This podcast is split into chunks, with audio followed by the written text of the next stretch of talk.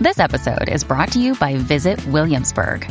In Williamsburg, Virginia, there's never too much of a good thing. Whether you're a foodie, a golfer, a history buff, a shopaholic, an outdoor enthusiast, or a thrill seeker, you'll find what you came for here and more. So ask yourself, what is it you want? Discover Williamsburg and plan your trip at visitwilliamsburg.com. If your roof starts to leak or your floor's really squeak, you live in a money pit. Money pit. If your basement needs a pump or your place looks like a dump, you live in a money pit. Money pit. Pick up the telephone, fix up your home sweet home by calling 888 Money Pit. The Money Pit is presented by the Eden Pure Thunderstorm and Omaha Steaks. Now here are Tom and Leslie. Coast to coast and floorboards to shingles. This is the Money Pit Home Improvement Show. I'm Tom Kraeutler. And I'm Leslie Segrete. Happy holidays, everybody, as we sail towards the end of 22 and look forward to 23. We are looking forward to helping you with projects to get done around your house, inside or out, whether it's a repair, a remodel, a decor project, whether you're talking about some improvements to outdoor living or indoor living, you can count on us to help you every step of the way. But first, you got to help yourself. A couple of ways to reach out to us. You can call 1-888-MONEYPIT or post your questions on moneypit.com. Just click the blue microphone button. Coming up on today's show, are you getting ready to refresh your home with some new decor? Not sure if your budget is totally ready to handle that hit? Well, we're going to share five ways you can save lots of money decorating your home, sweet home, in today's smart spending tip just ahead. Plus, do you have a pantry or set of cabinets that are stuck in a constant state of disarray? Well, we've got easy ways for you to clear the clutter with pantry designs that will deliver spacious and orderly food storage. And we've got tips on how you can prevent snow and ice damage, including our recipe to stop slippery sidewalks from forming without destroying your concrete. But first, the Money Pit is about helping you. So whether you live in a house or an apartment, whether you're dealing with a repair or dreaming about a large renovation, we are here to help you tackle your to-dos with confidence and have a whole lot of fun along the way. So reach out to us right now with your questions. The number here is 888 Money Pit. That's 888 666 3974.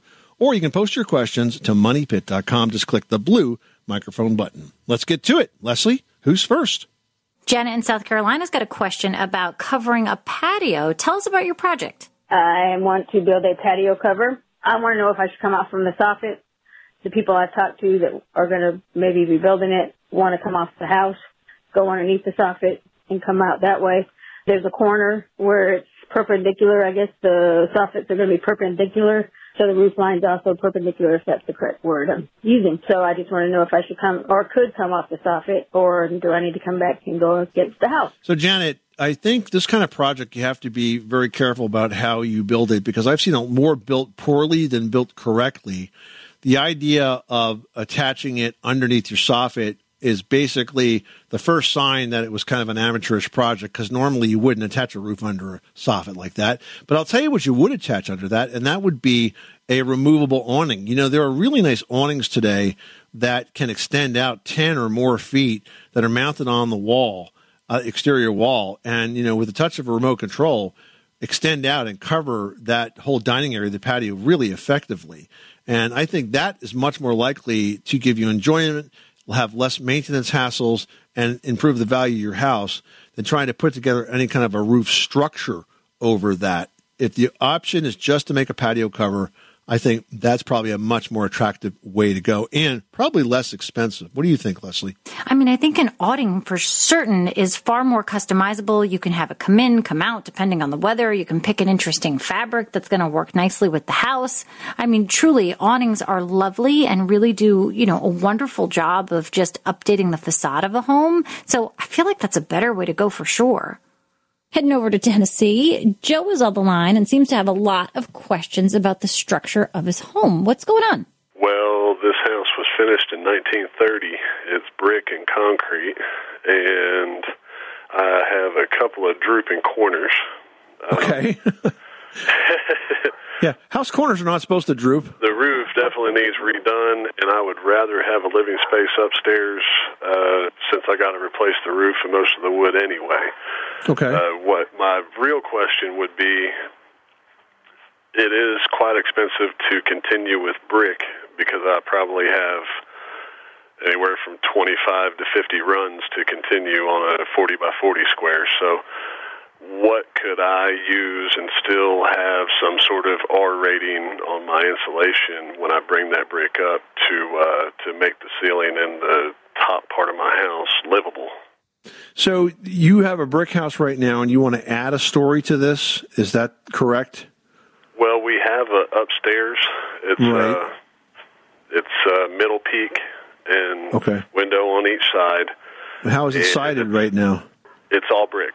So you're saying when you take the roof off, you want to bring up the siding to kind of meet the new peak that's going to be created. Is that correct? There you go. All right. So, I mean, certainly you could do it with the brick. And the other option, though, would be uh, a complementary material. So one that would look good against brick. And we see a lot of homes that have two different types of siding. I mean, they could have brick and they could have HardiePlank or they could have, you know, brick and they could have stucco. There's a lot of different options for siding.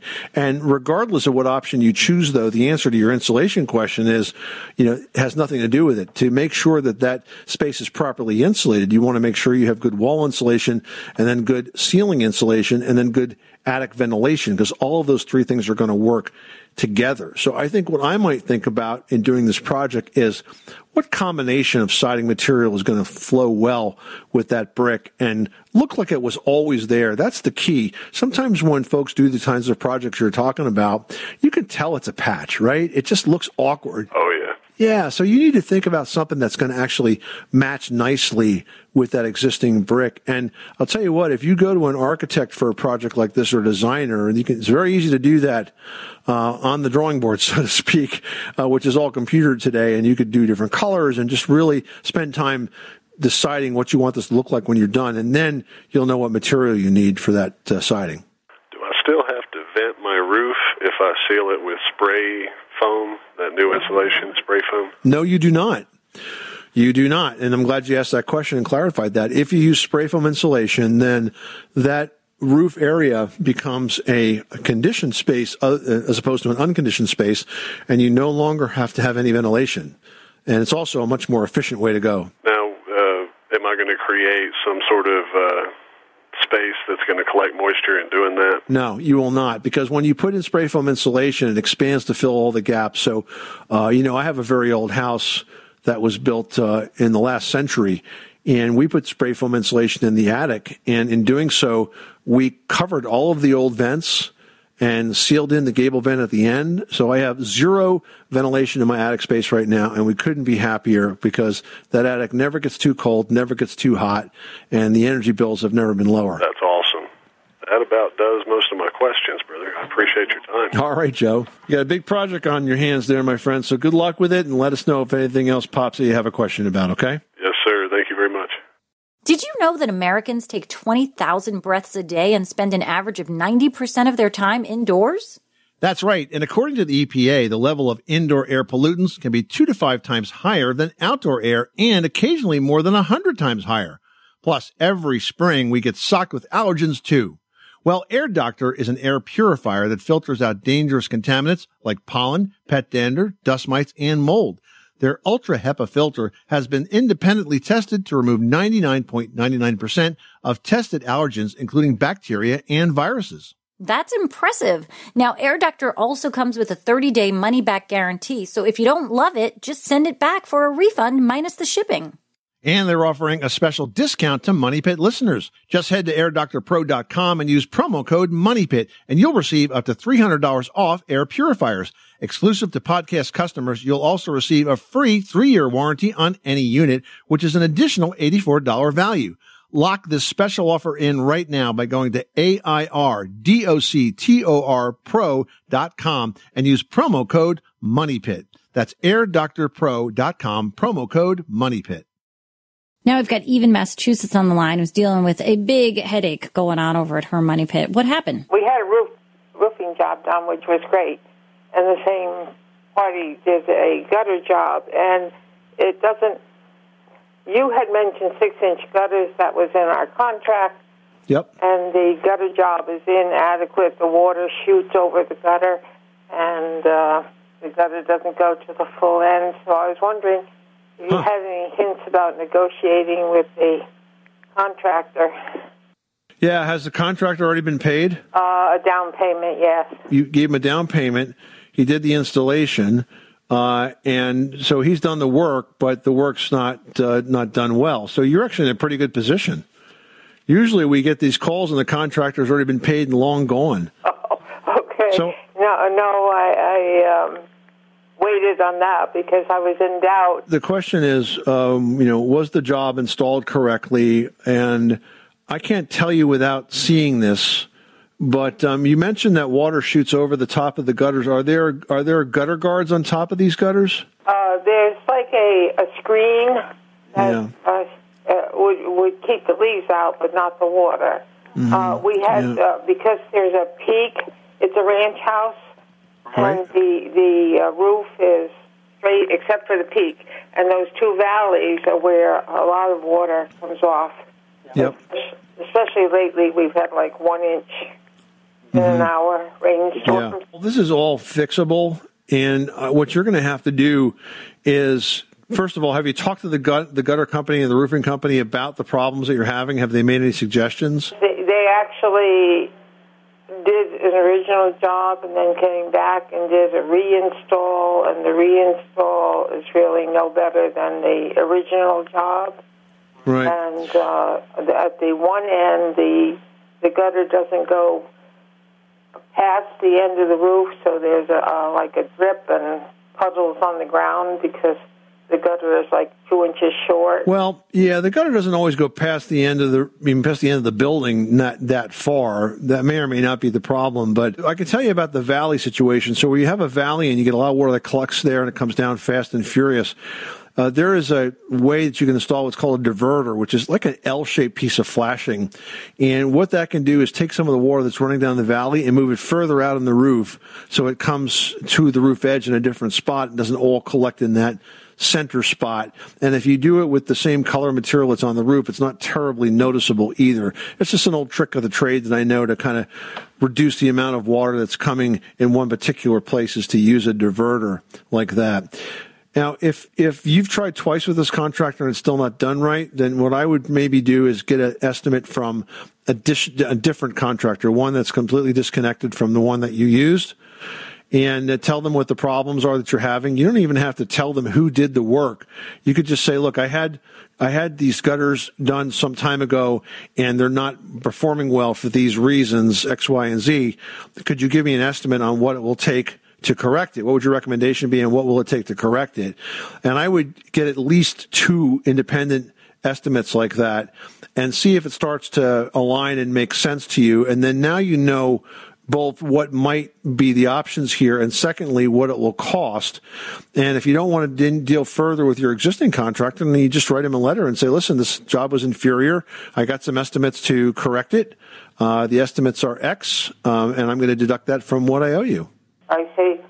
Uh, they did say that they were willing to uh, cancel the contract, refund our refund our money. The dilemma I have, I did contact uh, another uh, gutter company, and their their jobs would be eight weeks out. So I need a gutter to be there in the meantime. Can I negotiate with the original? If this contractor has offered to refund you all your money and walk away, and are they? They're not going to take the gutters off, are they? They're just going to leave it because there's, there's, there's no value to them of taking those off. Oh, there there isn't. Okay. They had said something about taking it down, refunding the money. Well, there's no value to. I mean, they're not going to reuse those gutters. All those gutters are custom made, so they're willing to give you most of your money back, if not all, and leave the gutter job in place. At least you have something there for the winter, and then I would try again in the spring. I see. It's a tough time now to to get a contractor to do that kind of work. It's really out of season. yes, especially in the Northeast. All right, so I think we fleshed out some options for you, Eve. Thanks so much for calling us, and good luck with the project. I'm sorry that happened to you. Thank you so much. Well, one of the most exciting things about owning a new home is decorating it, but rushing into decorating and buying furniture can mean sometimes making choices you'll later regret. Instead, think ahead and come up with a plan. Yeah, now here are some ways to help you stick to a reasonable budget and save some money. So, first of all, if you've got a lot of big ticket items like a couch, a bed, Don't buy all of those at once. Spread out those larger purchases and then make a list of all of the things that you want and then prioritize. What do you need more sooner? Is it the bed? Is it the couch? Is it the TV cabinet? Whatever it is, put a list together, decide what's important, go in that order. Don't do everything at once. Now, when you're buying something that's upholstered, say, or, you know, a larger piece of furniture, a cabinet, a dresser, something like that, avoid those trendy design choices because chances are they're going to go out of style a lot sooner than you're willing to, you know, cough up some more money to replace that item. So make sure you're thinking about whether you're going to like that piece in five years from now and then go with your gut.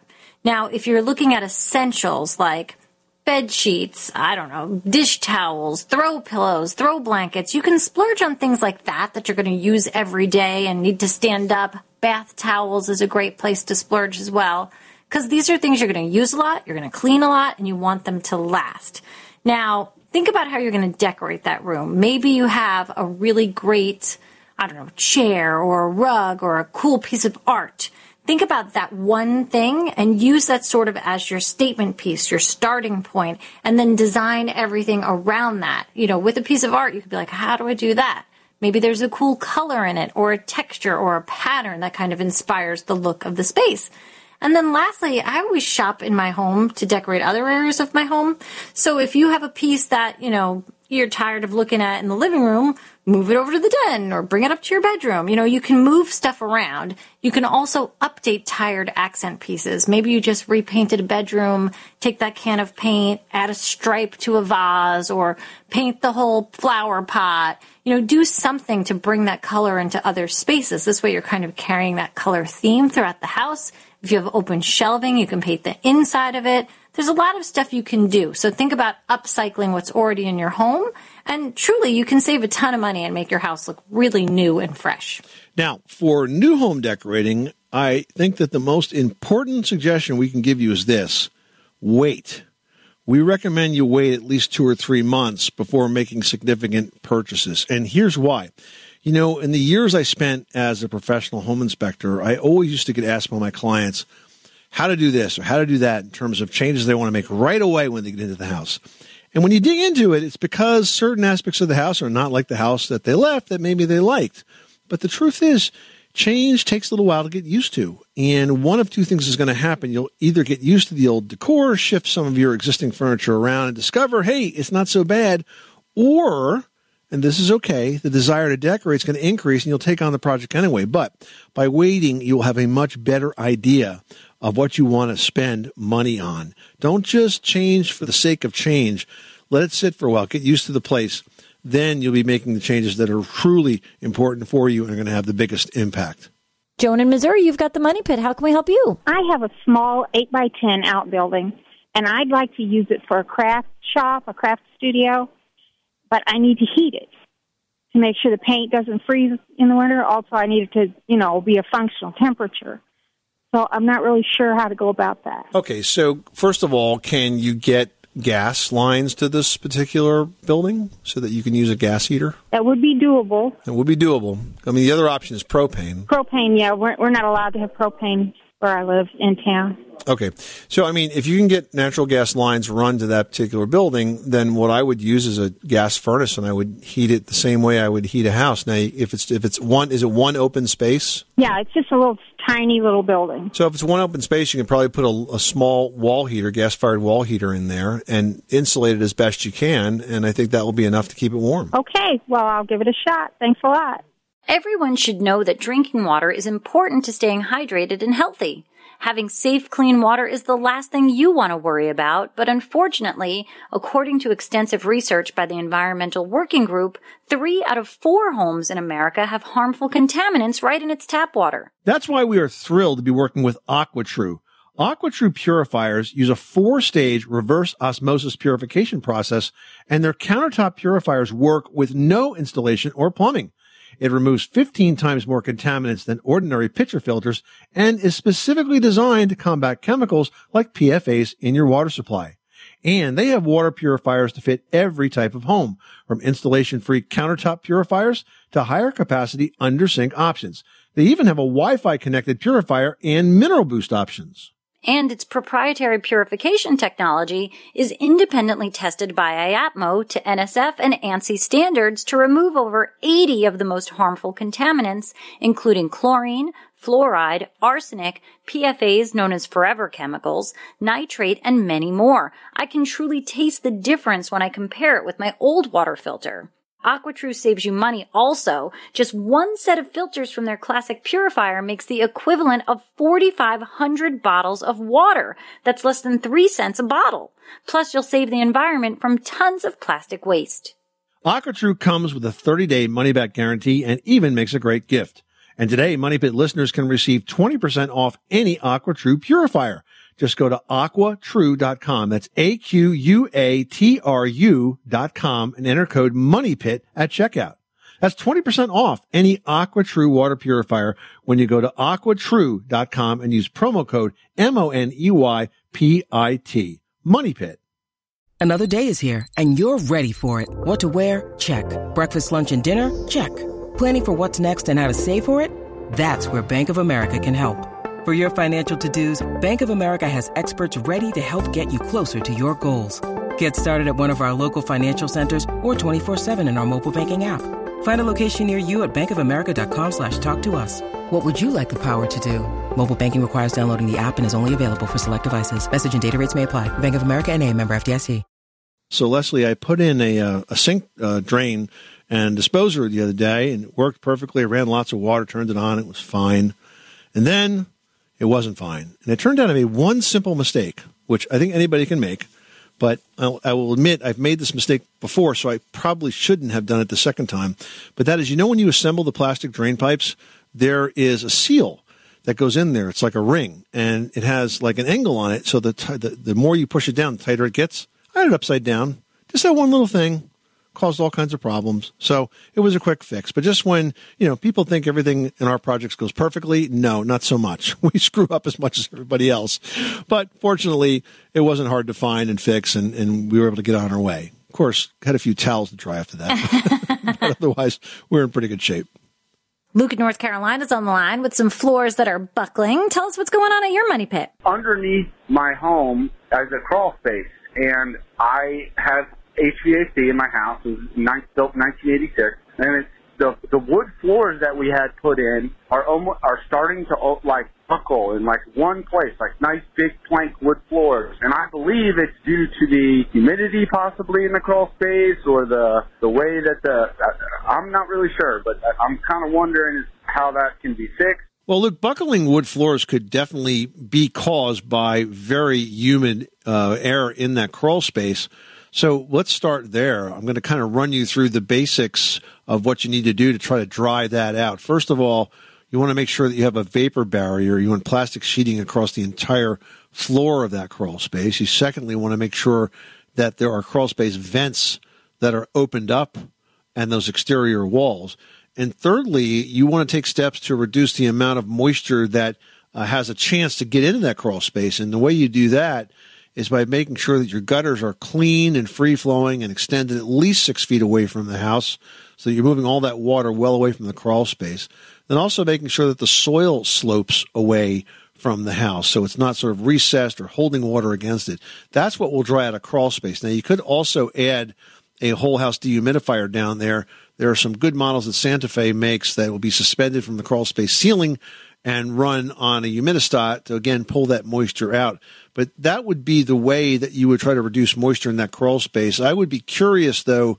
You really should see some other signs of, of moisture if it's really that bad to be affecting the floors upstairs. You might see some some mold. You might see some algae growth. You may even have some rotted beams. So I would inspect it first, uh, and then if you need to dry it out, those are the steps I would follow. Good luck with that project. Well, do you guys have a pantry or set of cabinets that are stuck in a constant state of disarray? Well, if that's you, we've got some easy ways you can clear that clutter with some pantry designs that deliver very spacious and orderly food storage. So first, you got to get organized. And a smart way to do that is to keep a grocery list on or near the pantry door, or better yet, like we do, on Alexa. That is just so darn convenient. You know, when you're thinking you need something, you just go, Hey, Alexa, add a quart of milk to my shopping list, and it's done. So, piece of cake. Make it a family rule that whenever somebody notices something that's almost gone, that they need to add it to that list. Now, if you have a lot of small items like seasoning packets, gelatin, pudding boxes, individual snack packages, juice boxes, you can take an over the door shoe rack with shelf trays or clear pockets. Something like that is perfect because then you can utilize every space, including the back of the door, and you can fully see all of these little weird, tiny individual things that take up a bunch of odd spaces, all right where you need it. Now, you also want to group things together according to how they're used. So, for example, instead of keeping all of the herbs and spices together, put the sweet spices with the other baking supplies. You can use a small basket to hold stuff like allspice or cinnamon or cloves or ginger, nutmeg, and other baking spices. And the next time you're making an apple pie or gingerbread, you can just grab the basket and you know you have every spice you need in one place. I mean, I do have a popcorn Ziploc bag in my cabinet. It's the coconut that's oil, the popcorn kernels, the salt, the spray olive oil, and the peanut Ah. M&Ms, and it's all right in one bag. It's So your it's go bag. go. It's your go bag for popcorn making. I'm like snack Grab the bag, it's all in there. I'm ready to go. So no searching Yeah. when I really want the good snack. Now, you know, it's important to have some good rules to use when you're organizing the pantry. The less you use something, the harder it should be to reach. Save that prime real estate in the pantry for things you're grabbing for every single day.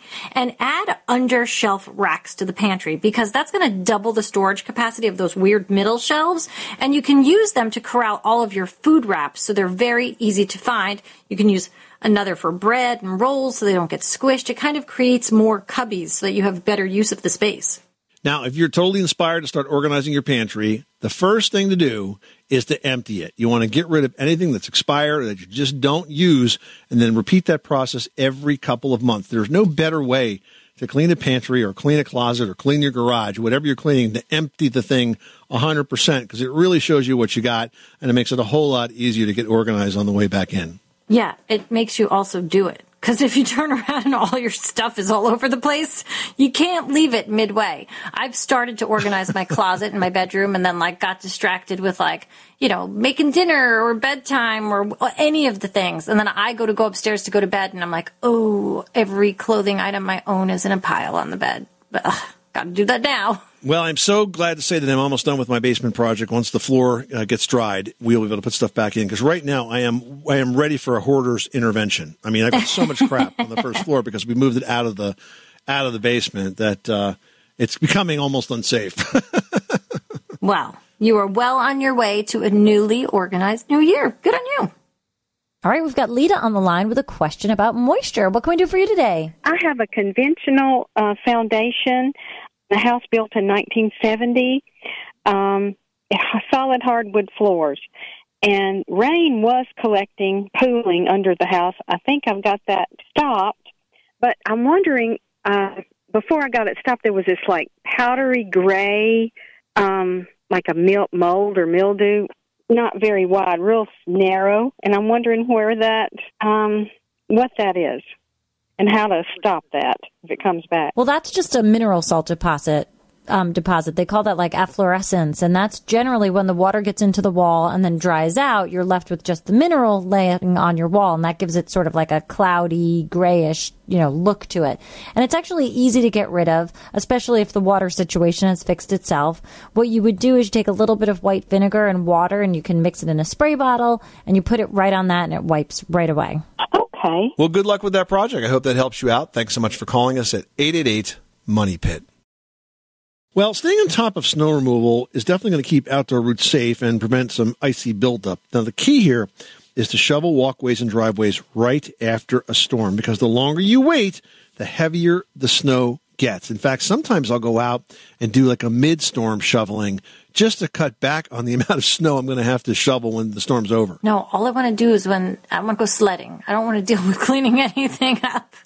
And no I don't want to deal with the work. But truly, you got to get out there. You got to shovel. And once you do, you should apply salt melt on any ice on your walkways and your steps. But you've got to choose the right salt. I mean, that's really important. Now, traditional rock salt, that works really well. However, it's extremely corrosive to surfaces. And then you're going to see after the winter that that concrete is going to be all pitted and worn. I mean, this is why we end up with potholes in the road, correct? Yes, yes, and potholes in your sidewalk, which look really awful. A better choice is called calcium chloride. It's a lot less corrosive.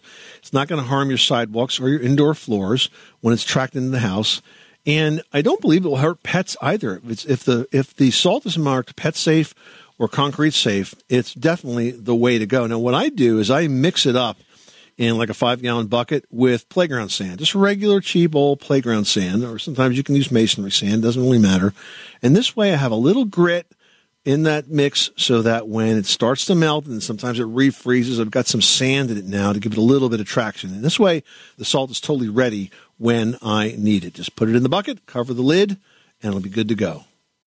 When you need mealtime inspiration, it's worth shopping Kroger, where you'll find over 30,000 mouthwatering choices that excite your inner foodie. And no matter what tasty choice you make, you'll enjoy our everyday low prices, plus extra ways to save, like digital coupons worth over $600 each week. You can also save up to $1 off per gallon at the pump with fuel points. More savings and more inspiring flavors make shopping Kroger worth it every time. Kroger, fresh for everyone. Fuel restrictions apply. Hey, John, in New York, you've got the money pit. How can we help you today? Last week, I heard something about a guy talking about drainage issues in the basement, and you start talking about certain things to make sure of with the gutters and uh, the, the footer drains and making sure the soil slopes away from your house. Yep. My situation's a little weird. I have a salt box style house, 1750 square feet. It's a very steep hill my house is built into. So basically, three sides of the base, two sides of the basement are partially in the soil. One side Okay. butts up to the garage at the ground level on one side of the house. And one wall of the basement's below the ground completely. Mm-hmm. I have very good drainage. I'm on a hill, like I said. However, when it rains heavily, um, I do get that seep around the foundation. And my thought was, how do you slope soil away in a situation where there's an overwhelming grade from the property coming right up against the house? Yeah, that's a good point. So in your situation, the grade is is not as important um, as what you can do to intercept that runoff through your property. So two things. First of all, the, the advice that we gave you about gutters, that's really critical even in your situation. The gutters have got to be clean, free flowing, and those downspouts have got to be discharging away from the house. In your case, you're going to probably want to go from the uphill side to the downhill side. You might want to run them underground through solid PVC pipe and have them break out the daylight somewhere on the downhill side. So you're really managing that roof water. In terms of the runoff, the way you handle that was with something called a curtain drain. Basically, it's a trough drain and it gets laid into the soil. And as the water runs down the hill, it falls into this drain. Uh, and then it gets intercepted and sort of run around the house. Now, instead of going through all the work to construct a French drain where you have to dig trenches and use perforated pipe and stone and filter cloth, there's another type of a prefabricated French drain pipe that you can pick up at Home Depot. And it's made by NDS. It's an EZ-Drain pipe, and you'll recognize it when you see it because it's a plastic drainage pipe that's surrounded with it looks kind of like a packing peanut and then there's a filter cloth around that. So they're one piece they're modular and you basically stack these up side by side and then put the soil back on top of them. It's a very fast easy way to put that french drain in without going through all of the work that you would have to if you were building it kind of from scratch. So in your case you have to put this drain in to intercept the runoff of the water run it around the house again out to daylight and then i think that your water problems will go away Happy holidays, everybody. Happy New Year. It's a very exciting time of the year as we wrap up 22 and get ready for 23. What are the projects that you have on your to do list? You got some work inside or outside you want to do? I think my one resolution for this year is going to be to redo my kitchen. Not like a gut job renovation, but painted cabinets, new floors, kind of the things we always talk about doing to give it a, a big face look. Leslie, you got something? You know, I did a lot of stuff last year. I repainted the kitchen cabinets, I did the porch, the front stoop, the driveway. So I think my plan is to just kind of kick back and enjoy it for now until I come up with something new. Well, it's pretty well known that poinsettia flowers, while beautiful, can be dangerous if eaten, but it turns out that some other holiday flowers are actually even more toxic. Leslie has tips to keep you and your pets safe in today's edition of Leslie's Last Word. Leslie, a lot of folks have these plants around their house right now, so good timing for this info. hmm And don't ask how I know that these things are dangerous for your pets. Oh, no. Tom, do you remember this? Do you remember? Yes, I many, do remember. Many, I know what you're many gonna say. years ago, Tom sent me a beautiful winter flower arrangement, and the dog proceeded to eat the holly. Oh, man. and I just remember sorry? thinking as it happened, I feel like that's bad. I feel like I read somewhere that that's really bad for them. I do remember that. Oh man, that was Daisy, I right? mean, ah, was it Daisy or was it Lammy? I feel like it was. Oh, I don't know. It was a We've million through- years we've ago. been through so many How animals many together. pets ago was this? but holy cow, you guys! I mean, it starts off harmless. You have such a beautiful holiday arrangement, but who knew that so many of this holiday flowers and greenery is really bad for you and really bad for your pets? Now, the holly leaf, like I mentioned, first of all, they're prickly, and that's enough to like hurt your fingers. But if anybody consumes the berries, just one or two, you know, that can cause a tummy ache. But if you eat 20 or more, you could die. Like, so just really be careful with that. Mistletoe, that's another thing. Everybody's like, oh, it's so romantic, la la la. Well, diarrhea is not romantic, guys. If you end up with this mistletoe, if you get the oils on your hands and then you eat something or you accidentally ingest something from the mistletoe, you can be super sick, nausea, diarrhea, blood pressure issues, and sometimes a fatality is possible when you eat the berries. It's amazing how beautiful holiday decor can be so dangerous. So with the mistletoe, keep it up high, keep it above a doorway, don't let anybody handle it. That's the number one problem. These two, so beautiful, so well associated with the holidays. I'm talking about amaryllis, you know, those big, like red and white flowers. They're huge. You usually get them as the bulb. You always see them at the market. Um, or paper whites, which are those smaller white flowers. Same thing. You see them growing out of the bulb is usually how you see them. Those can cause heart arrhythmias and convulsions if the bulb is digested, and pets are especially susceptible to these flowers, so you've got to keep them far away from any hungry or curious animal. Now, when it does happen, God forbid, if somebody does ingest something and you, or even if you think that the plant was eaten, call your local poison control center. Be sure that you know the name of the plant as well as the exact parts and if you can tell the amount that was consumed. Also be prepared to provide the approximate time when it was eaten, the age of the person, the weight, the condition. These are all critical bits of information that you need to give to get proper care in the event of one of these emergencies. So just try to stay calm. I know it's scary, but the more information you have when you're calling for help, the better it will go. This is the Money Pit Home Improvement Show. Coming up next time on the program, are outside noises disturbing your sleep or work?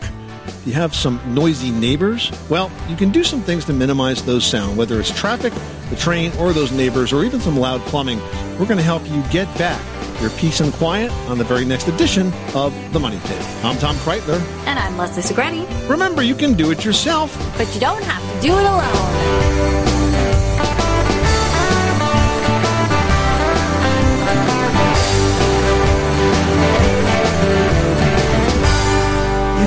money, pay